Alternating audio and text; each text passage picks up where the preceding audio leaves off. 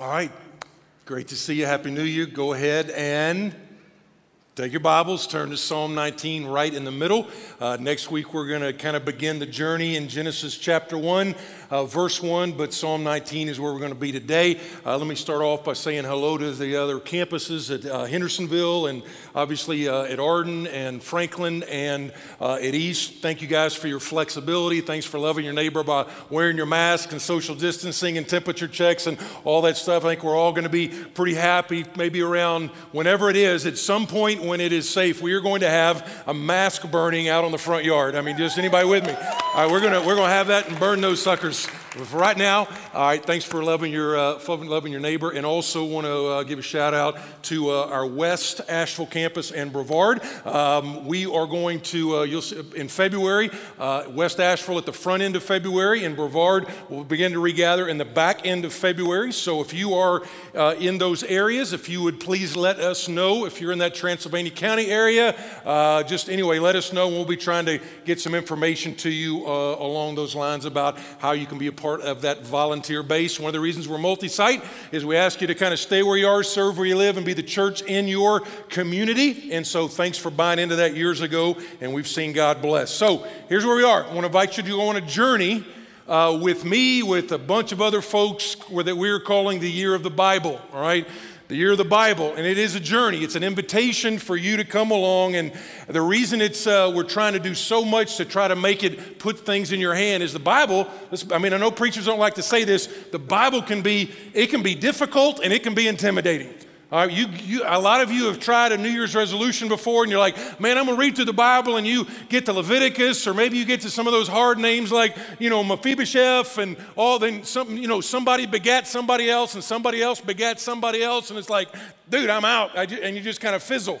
And uh, whether it's too hard or too complicated or I'm too busy, oftentimes when you look at at uh, 66 books with numerous authors written over you know hundreds and hundreds and hundreds of years we sort of sometimes look at this book sort of like those like that terms and condition page that you see on a web page. It's like all of that legal mumbo jumbo super difficult concepts. You just like yeah yeah yeah all right just where do i push the button? Accept. I accept it all and i figure somebody will tell me uh, if something is in there that i need to know.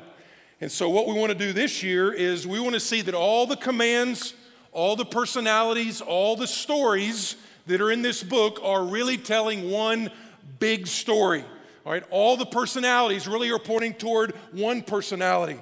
And I'm not exaggerating. Uh, some of you, we've been together a long time. I am not exaggerating when I say uh, this year, this journey can revolutionize your life.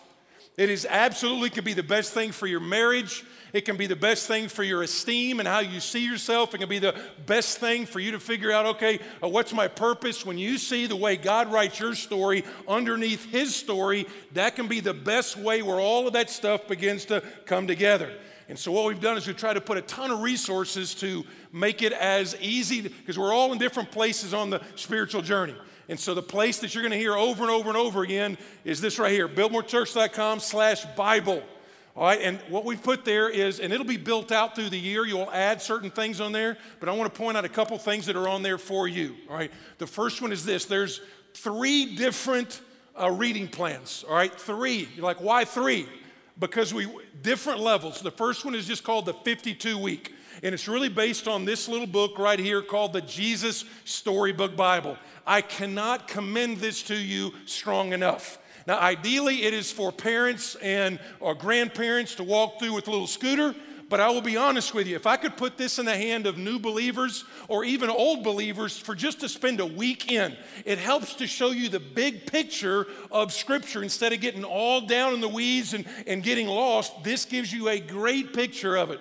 And the way they've got it broken down, not 100%, but about 70% is actually going to be coinciding with the text that we're going to look at on Sundays, all right? So again, we always preach the Bible here, but this year it's the idea of starting in Genesis 1 1, and here in about 50 weeks we'll end up in, in Revelation, uh, at the end of Revelation, Revelation 21 22. That's where we'll end up.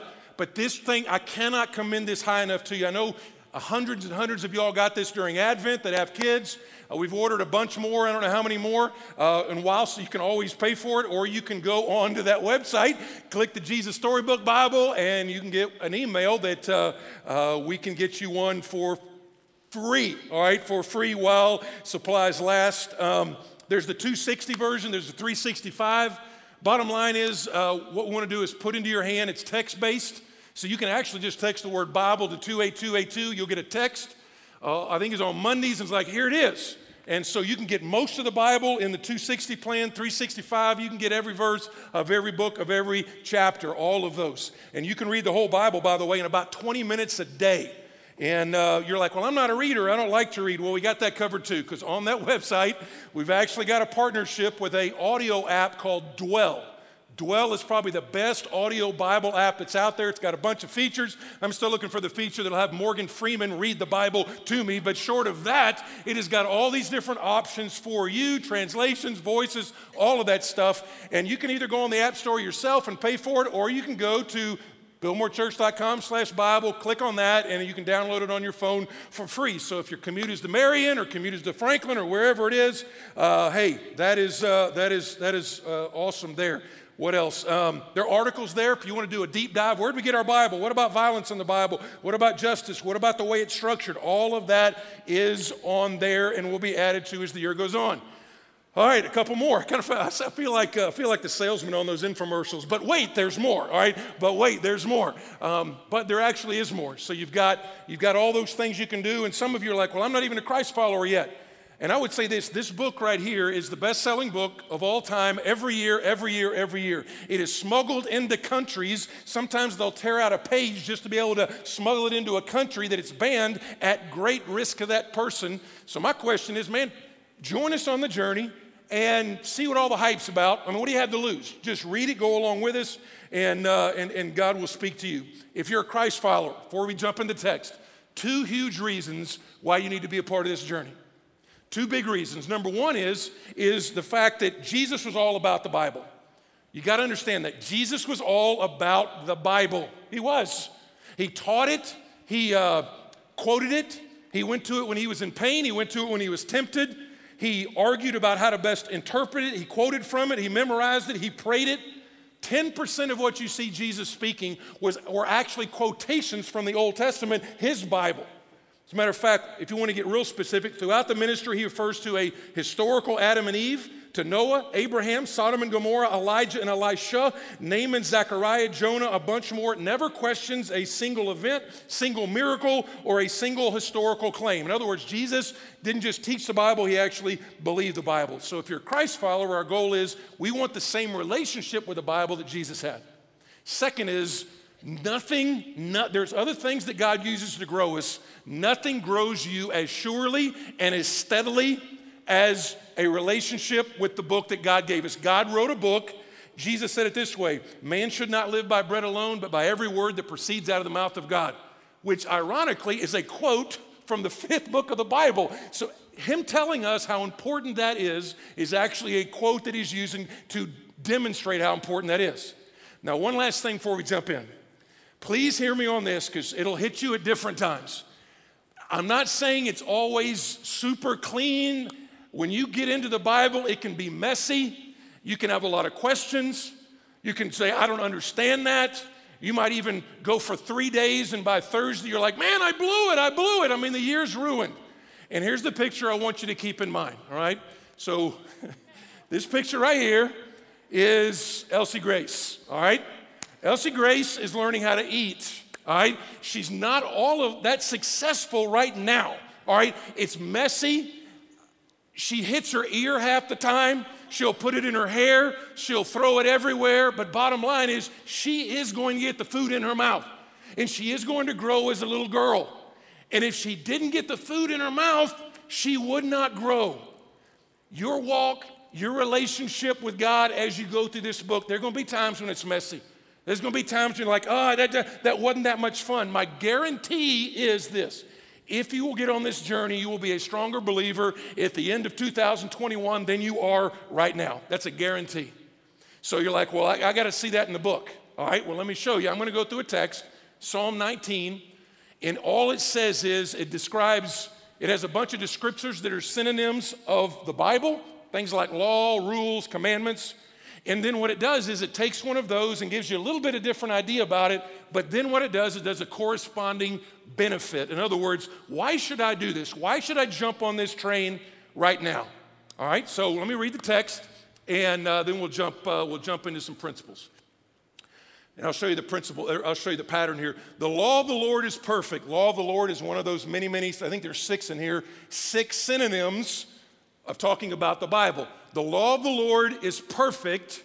And what's the, what's, what's the benefit? What's the advantage? The law of the Lord is perfect, reviving the soul. The testimony of the Lord is sure. What's the benefit? Making wise the simple. The precepts, same thing, another descriptor. The precepts of the Lord are right. Well, what will it do? Rejoicing the heart. The commandment of the Lord is pure, enlightening the eyes. The fear of the Lord is clean, enduring forever. The rules of the Lord are true and righteous altogether. More to be, and this is David, this is King David. Now, David is not a bored man. David is not a guy that wakes up thinking, I have nothing to do. David is a guy that had money issues, he had to train an army, he had family issues, and he's, here's what he says He says, More to be desired are they than gold, even much fine gold, sweeter also than honey and drippings of the honeycomb. This is tastier than the best desserts you could possibly have. And he says, Moreover, by them your servant is warned, and in keeping them there is great reward. Let me give you one more verse, and we're going to walk through some principles. You see from verse 11 to the end of the chapter, it changes from being about God and about God's word, and it goes from being about God to to God. And there's a point there. He says this is about God, but then he starts talking to God, and it's summarized in verse 14 when he says this Let the words of my mouth and the meditation of my heart be acceptable, not in God's sight, but in your sight. He's saying, God, I'm talking to you now. O Lord, not the rock and the redeemer, my rock and my redeemer, my foundation, my savior, my rescuer. That's who I'm talking to. So let's kind of walk through this deal, and let me give you the first one. And there's going to be four. Jot these down. Number one, benefit of the Bible. It restores my soul. It just it restores my soul. The word reviving there means this. Here are all the definitions: giving renewed vitality, giving fresh life, being refreshed, bring brought back to its original condition or something that has fallen and being put back up. If you think of the Psalm 23, the shepherd psalm, he's like, He leads me beside, He leads me in the green pastures and He leads me beside the still waters. And then the same idea, and He restores my, He restores my soul. What is He? He restores my, my soul. The Hebrew word is nephesh, which means it's who you really are. It's not what you do, it's who you are, it's your core, it's your being. It's, it's your soul, it's that inner part of you that relates to God. And so here's the point God's word doesn't just deal with what we do, but who we are. It goes from the, it goes from the inside out. And what he says is, your soul will be refreshed as you feed on this book. Otherwise, your soul will shrivel up and lose life. I cannot think of anything more helpful, more needed right now for the church than to be restored in our soul. I've, the, there's been more crazy in 2020, not just out there, but in the church than I've ever seen before. Just restore things brought back, vitality imbued back into your soul. Now, we get spoiled here in Western North Carolina because we get a ton of rain. And I don't know if you know this or not, but the foliage around here is so lush. I remember when we moved here from Texas, I'm like, it looks like you could walk on top of sort of the rhododendron, and especially if you get up there like Banner Elk and some of those areas, you're like, this is crazy. It's how lush it is. If you don't ever get out of Western North Carolina, believe me, not every place looks like this. And I've spent a ton of time in Texas, especially North Texas and West Texas, which looks something like the biblical word is probably Sheol, all right? It looks something like Sheol. There's very little rain, and when there is rain, it is so important. You get down to the coast, like Houston, where we lived for a long time, and you have a lot more, but still, it's so hot. If you don't take care of your plants and your grass, they will brown out in a matter of days. Now, nobody that I know of up here, maybe a couple of y'all, but very few of us here have a sprinkler system. If you don't have a sprinkler system or the poor man's sprinkler system, which means you haul your sprinkler out there in Texas, your yard will die. It will die. You might get rain, but you'll get like eight inches in one day and then you won't get any more for two months. Your, your lawn will die. One winter, because the grass goes dormant, one winter in Houston, I turned our sprinkler system off. It's in the garage, I just turned it off. I'm like, I don't need that for a month. The grass is dormant anyway. But that as the hot temperature came and everybody else's yard was greening up, I looked at mine, and I'm kind of a yard freak, to be honest. I like my yard, at least my front yard, to look good, all right? And my yard looked terrible. And everybody else is looking good, and my yard is so brown. I'm like, these sprinklers are busted. I was about to call my buddy and go, come fix this trash you installed in my yard, only to go out to the garage and look at the deal, and I had turned it off and never turned it back on. As soon as I turned it back on, in a matter of days, my grass was growing, the color was changing. The same thing will happen to you. You're like, I've got no joy, I've got no vitality, my marriage is in the toilet, we've got no communication. I feel very distant from the Lord. Loved one, please hear me. God restores your soul in a bunch of different ways. He restores it by community. That's why 20 has been so tough because of COVID and the challenge of even being around other people. That's one way He restores it. He restores it with worship, absolutely. But the surest way He does that is through the Word. Through the Word, just getting in there, your soul's fallen. I don't feel like I usually feel. I've got shame, I've got purposelessness then get in this book and you will hear and you will feel restoration begin. And so uh, let me give you one verse though before as we jump off in this journey. I'll say it at the end. The goal, this book is not the goal. The book is not the goal. The book is a bridge to a better place. The book is not the goal. As a matter of fact, some of the most obnoxious, angry people are people who know the Bible real well. So please hear me. The Bible is not the goal, the Bible is a bridge. As a matter of fact, we are warned about people who know the Bible and don't let it actually get into who they are numerous times in the New Testament. But here's one that you can write down, we'll come to a bunch of times throughout the journey. He says, You search the scriptures, and he's talking to very serious religious people. All right, you search the scriptures because you think that in them you have eternal life. In other words, they're like, man, the rules, the all this stuff, this is where it's at. And his point is this but it is they, the scriptures, they bear witness about me. If you and I look in here and we don't understand and we don't see that it points to Jesus and the gospel, then we miss it. In other words, this book is primarily a story of God's deeds, not our deeds. The Jesus Storybook Bible puts it this way the Bible is not mainly about what you should be doing, it's about God and what He has done. In other words, it's not, a, it's not just a bunch of rules and advice, it's actually a story about someone who came to rescue us because we didn't follow the rules and we didn't take the advice. And then he lived the life we were supposed to live, died in our place. And when we understand that, that story is so big and so captivating and so exhilarating when we get when we get captivated by that story, it then changes us inside out. Some of you are like, I just want you to do those how to sermons. I like the how to sermons. Listen, how to sermons are awesome, and there's a lot of how to and a lot of instruction. But me telling you five ways to be a better husband, while that is awesome and that can be, as long as it's grounded in the gospel, five ways to be a better husband is awesome. But if you don't get the fact that Jesus took 5,000 steps to pursue you and then down the cross for you, then all that's going to be is a band aid instead of actually solving that. Because you know, what's the problem with our marriages? Primarily, it's selfishness, it's self centeredness. And when I understand what Jesus did, it actually takes an axe to the root of the tree of the core issue to begin with in my marriage. So, as a matter of fact, so psychologists say the biggest needs we have are to be clean, safe, and significant. Clean, safe, and significant. The gospel speaks to every one of those. To be clean, it's the idea to be forgiven, that all my junk, all my mess is actually clean. All right, is that not what the Bible says if you're in Christ? There's no condemnation for those that are in Christ Jesus. It says to be safe. It's the idea that something can't happen to change that first one. Well, the Bible has a word called justification. It means an act where the holy God of the universe justified you because you embraced Christ by faith. That Jesus actually has your resume. He took it on himself and gave you his resume. And then significant I mean, what more significance could you have? What more purpose could you have than that the God of the universe has placed his hand on you and says, Come be a part of making my name great?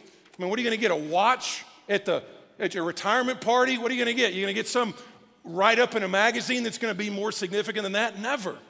And so, what's he want to do? Ultimately, here's what he is ultimately, the fire of what we do whether it be marriage, money, whatever, the fire of the Christian life comes from being soaked in the fuel of the story of what has been done for you. So the fire of what we do is soaked in the kerosene of what has been done for us. And if that's the case, our soul gets restored, but don't make the mistake. We do have this. It does teach me wisdom. Look what it says. It says the Testimony of the Lord is sure, and it makes wise the simple. Testimony just means truth, what God has shown about Himself. Sure just means always up to date. There's no expiration date like some milk in the refrigerator. Wise is the ability to make choices under God. It's biblical common sense. It means where it's not clearly spelled out, I know how to pick this thing, knowing that, you know what, there's some guidelines here. I can make a good choice with the best results. That's wisdom. And then the last word in that little phrase is simple. It makes why it makes makes wise the simple. Now listen to me. Simple is not about intellect. When you see in the Bible, like especially in Proverbs, about the simpleton, it's not talking about somebody with a low SAT score or low IQ. That's not what he's saying. What he's actually talking about is somebody who literally is open minded, that the front door is open and the back door is open. They have no foundation, they have no grid, they have no wisdom, they have no ability to make discerning choices. Now, this is church, let's be honest. Okay, raise your hand if, just let's just be, raise your hand if you've ever made a dumb decision. Just put your hand up. Okay, yeah, we have. All right. We've all made dumb decisions, and we hope, we hope we can ever, we can, we hope we can somewhat maybe forget about those decisions. We hope, and a lot of them, we hope that nobody ever finds out about those decisions. Uh, some of those decisions embarrass us some of those decisions scar us. But what that is, is you know what? It, you're like, reading the Bible's hard. This is hard. This is asking a lot. I mean, this is asking. I'm not saying it's easy. What I'm saying is, you think that's hard. What is really hard is making really bad decisions that haunt us for decades.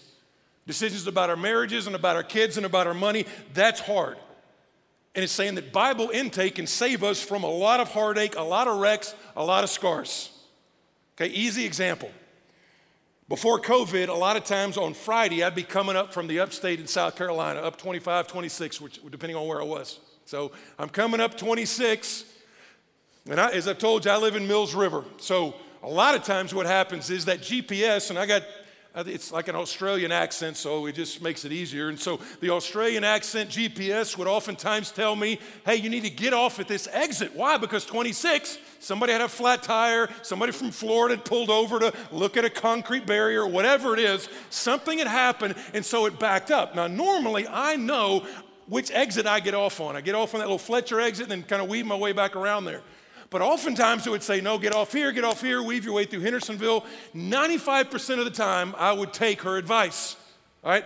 5% of the time I'm like, man, there ain't no way. I'm looking up there. I don't see, I don't see the red yet. I don't see, I was like, it'll be done by the time that I'm up there.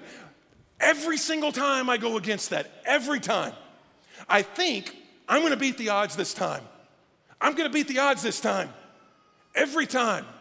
Every time that I try to beat the odds with GPS, I'm wrong. It costs me time, it costs me fuel, it, co- it, it, co- it costs me when I do that.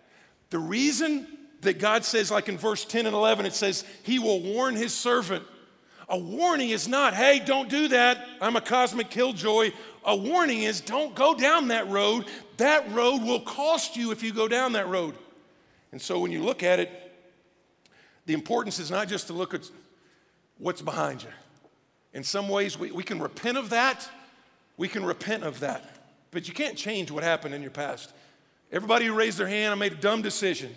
Whatever that was that came in, you can't change that. Again, you can repent, you can restore if you took something from somebody, but you can't change it. We have a Spanish campus, and, and the Spanish pastor comes in uh, as we kind of go over this, usually like on a Thursday. And sometimes I'll use a euphemism that doesn't translate into Spanish. And the one that I used, the one that I used is, man, there's no use crying over spilled milk. He's like, what? No use crying? But what you, you know what it means. It means, listen, the milk got spilled. There's no use crying. It's already done. What's done is done. And so what I'm telling you is you can repent and you can restore and you can even regret. But you've got a bunch of decisions you got to make in the future every day. Where you're going to go to school, all right, who you going to marry, how do I how do you stay married? How are you going to parent? What are you going to do with your money? All of that stuff that is called wisdom. All right, let me give you a third one. It rejoices my heart. Going to verse 8, it says this His precepts are right, His precepts are right, and they rejoice the heart. Now, I almost didn't use that phrase because here's what you think when I say it rejoices your heart. You think that every time you open this book, there's going to be some little nugget of truth that's going to be telling you exactly what you need for your meeting at 11 o'clock. It's not what it is all the time. It's not, a, it's not primarily, there's a bunch of here's instruction to do stuff, but it's usually a big story, and a lot of times it will offend you. Listen to me very carefully here. The Bible will offend you. If the Bible never offends you, you're doing it wrong, just so you know. The Bible will offend you. It has offended generations and cultures throughout time. The Bible will offend you, it will contradict you at time. It will say, again, you're not treating your spouse right, you're not raising your kids right, you're not using your time right, you're not using, it will tell you things that will offend you. Every generation has that. We tend to think here in the West, particularly in the United States, we tend to think ours is like the first generation to be offended by parts of this book. And you got to just, uh, for example, read the story of the woman caught in adultery. Famous one, woman caught in adultery. Jesus forgives the woman. I mean, what's our society get upset about? Our society is offended that Jesus taught that sex is only within marriage between a man and a woman. We're like, how archaic is that? How offensive is that? You go to some other countries, and read that same passage, they are not upset about that at all. They're upset about the fact that Jesus would forgive somebody who broke that law and says, you know what, unless we publicly condemn her, the whole society is going to go to hell in a handbasket. My point is this the Bible will offend you. And when God shows you the error of your ways, whether it be inaction, action, attitudes, whatever, you and I have one of two choices. And if you're a Christ follower, you really only have one choice. We tend to make one, two. When God shows you this is inconsistent with being a follower of Jesus, you have one of two choices. Number one, you can say, I'm right, God's wrong, and I'm not changing. And I would say those Christians, and a Christian can act like that, those Christians are the least joyful people you will ever see. Or if you're a Christ follower, you can say, you know what? I'm wrong, God's right, and by God's grace and by his power, I will, I will change. So let's just take, let's take this as an example, hypothetical situation. Let's say, uh, let's say you just get crazy on social media and you go on somebody's account and you say crazy comments in the comment section, hypothetically speaking. I mean, you just get on there and you rail on somebody whom you do not know and you do not know the subject matter about. And you just rail on him over and over and over and over again. And then all of a sudden, you, let's say you're reading the book of Ephesians or you're reading the book of James, and it talks about, listen, why, or the book of Proverbs about the wise man holds his tongue and doesn't just simply spout out everything. And God convicts you of that. You've got a choice. You can either say, you know what? That was wrong. I will change. I will put some guardrails. I will restore where I need to. Or you can say, I'm not going to do it. Please hear me on this. The danger in churches that take the Bible seriously, like ours, we take the Bible real seriously. I mean, the 52 weeks we're going to spend in this book, we spend 52 weeks every year in this book. All the difference is this is like a journey from cover to cover. But the danger, the danger in churches like ours is not that we do not know enough, it's just that we don't do what we already know. And what happens is when he says do that, it can be something simple. I mean, I'll give you, I'll give you a classic example. I wouldn't, even, I wouldn't even go there. Some of you all have actually, you know Jesus, you love Jesus, you've heard four messages, you've seen tons of scripture on just following up and being baptized. And for whatever reason, like, I'm gonna push that away, push that away. And you pushed it away the first time super easy. The second, or excuse me, super hard. It's like, oh, I was holding this, I was holding the chair. I didn't want to go up there. I saw all those people baptized, spontaneous baptism, I didn't do it. The next time you heard about it or read about it, it was a little bit, a little bit easier, and then the next time a little bit easier, and the next time a little bit easier, and the next time a little bit easier.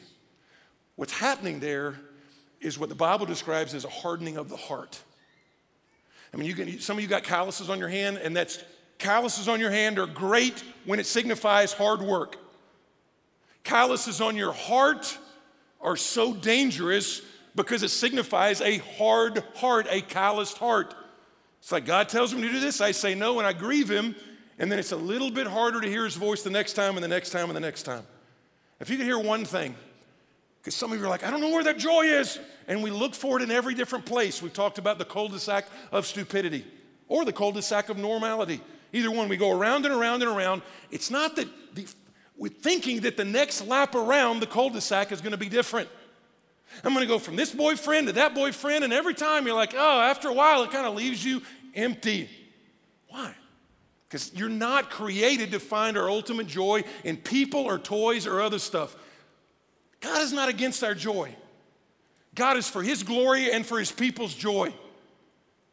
And you're like, I'm thirsty, I'm thirsty. It's almost like you're standing by a water fountain, like, I'm so thirsty, give me some water. And God's like, You're sitting by a water fountain, bro. It's like right here, right there. So um, you're like, I don't think God's for me. I don't think He's, first of all, you don't die for somebody that you're not for, but He's also for your joy. One of the first verses I memorized is a brand new believer. The thief comes to kill, steal, and destroy, but I've come that you might have life and have it abundantly. It's the idea of taking a pop can, shaking it, spewing.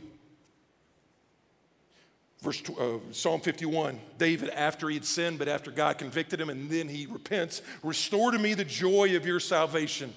Restore to me the joy. In other words, I used to have it, I lost it, and I want it back again. You're like, well, I mean, I just don't know what to do. I feel so condemned. Well, the gospel says God did not send his son into the world to condemn the world, but in order that the world might be saved through him. A couple of chapters earlier, here's what, here's what the psalmist said. It says, In your presence is fullness of joy. God is not against your joy. God is for your joy. He's for his glory and for your joy. And you're like, how's that going to happen? Here's the last one. And this is super important, but it, when you read the Bible, it personalizes your walk with God. It personalizes your walk. I said earlier, from verse 11 on, it goes from about God to God. It goes from information to, you know what? Uh, you know, um, I guess you could say transformation. Be, God is doing something in him, not the rock, not the redeemer, my rock, my, my redeemer, my foundation, my rescuer, my hero. Let me say it again. As we go through this journey, some of you are, and some of you are like type A people like me and eight on the Enneagram and all that good stuff, and you're like, you, it is, if you're not careful, our biggest joy, and I say it to my, my say, my biggest I'm a, okay, uh, raise your hand if you're a list person. Okay, come on now. List people, we call those driven. Okay, I'm just kidding. All right, list people, list people. Now, you do it on, I do it on my phone now, but list is, I get great joy. I used to mark it off of a yellow sticky pad, and now I have it on my notes section on my phone, but I get great joy of putting that little, I use the green check box, all right, the little green check. I cannot tell you, A, how much it bugs me if a couple of those things are left unchecked. And what joy and satisfaction it gives me by checking off those to dos. Please hear me on this. Put it in your frame, put it in there. It might be two weeks before you understand it. The goal is not to complete a reading plan. The goal is not to say, I read the Bible all the way through in 2021. That is super awesome but the Bible and the reading plan and the year of the Bible is not the goal. It is a bridge to a better place, which is that constant relationship, everyday relationship with the Savior who loves you. That's it. And if not, you're going to get super legalistic about it. I'll give you one thing. I mean, let me ask you this Do you actually think uh, God's up in heaven happy when you and I go, man, stinking text came through? gonna have to read the Bible or I'm gonna feel guilty about it. I mean, you see up in heaven, like, man, I'm digging that. I'll give you an example. Lori and I, our date day is Saturday. Now, two things about that. Our date day is Saturday from like sun up to sundown. That's our date day, all right? We could be in Brevard, we could be in Franklin, we could be wherever, all right? That's date day. Every once in a while, something might come up on a Saturday where I can't do that date. You know, your funeral or something like that. I can't do it. Now, listen, Lori doesn't go, I hate you for breaking our date. I hate you. No, she understands. But, and by the way, but if I blow it off for like three weeks in a row, unless three of you all have a funeral in a row, then it's gonna get a little dicey around the house. The point is this we prioritize it, we protect it, but the goal is not to check off the box that said date with spouse. It's there to make sure the relationship is vibrant and growing and we're communicating and we're not just living. It's that is what it's for. When you and I get in the book, you got to understand that's what it's for. How do I have that relationship? How do I not be disconnected? It's going to be right here. All we're doing is putting the structure there. So here's, here's like, what's, what's, what are you trying to ask me to do? Here's what I'm asking you to do. I'm asking you to text the word Bible to 28282. If so many people do it, it's not going through. You know, uh, there's a word in the Bible called perseverance. Just keep trying. All right? Or they just go to biltmorechurch.com slash Bible. And what you'll see is you will see a ton of resources, reading plans. Parents, I cannot emphasize that if you're a parent, I cannot emphasize. And dads, let me talk to you specifically because sometimes, here's what I know about men. If men do not have a tool in their hands that they feel confident to some degree in using, a lot of times ladies will persevere through and they'll just figure it out. But if men, particularly with spiritual things, if we don't have something that's put there where we can understand it, especially if we didn't grow up with some dad that was showing us how to do this, it's not that we will try and fail, it's we won't try at all. And so I promise you, the Jesus Storybook Bible, get that thing. Just take Scooter. I mean, even if they're teenagers, they'll probably like it. At least use the reading plan. If you got college students, here's what I know. I get more questions about creation in Genesis 1 from college students than almost any other question, which would be next week. So that's not some arbitrary thing way out there. It's actually right here. So get a plan, ta da, and get a partner. Get somebody you're going to go through this with. All right? Get somebody. Somebody you're going to go through it with. I mean, if it's your spouse, bueno. Very good, okay? If it's a friend, you know, good too. If it's a girlfriend, boyfriend, you know, it's good until you break up. But here's, here's my point. My point is this a lot of stuff is going to call for your attention in 2021. The old Covey analogy about put the big rock in first. I mean, everybody's seen that one. Put the big rock in first. The biggest rock you can put into your life is like, you know what? I'm going to be about God's word. Jesus is all about God's word. He said you're going to grow when you feast on this word. It might not be easy at the start, it might take a little bit of discipline, just like getting back to the gym was. You're like, man, those first few days I was like sore. You hadn't been to the gym in six months, bro. You're going to be sore. It might take you a little bit of time. That's what, that's what some partners there for to say, hey, you can do it. How was it? What did what you think about with, with Genesis uh, 21? So, um, the year of the Bible is the Bible is ultimately uh, the big rock. So here's what I'm going to do: is um, in a second I'm going to pray for Arden and campus pastors. I'm going to throw it to you, and I want, what I want you to do is God has given you some stewardship over some people, and they have a journey ahead of them just like you do.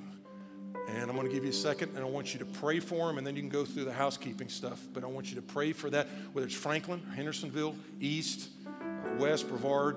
You, you pray for them, okay? All right, Arden, let me pray for you. Bow your head. Let me pray for us all. Father, we want to pray right now. Uh, there's going to be ups and downs this year. There's going to be ups and downs.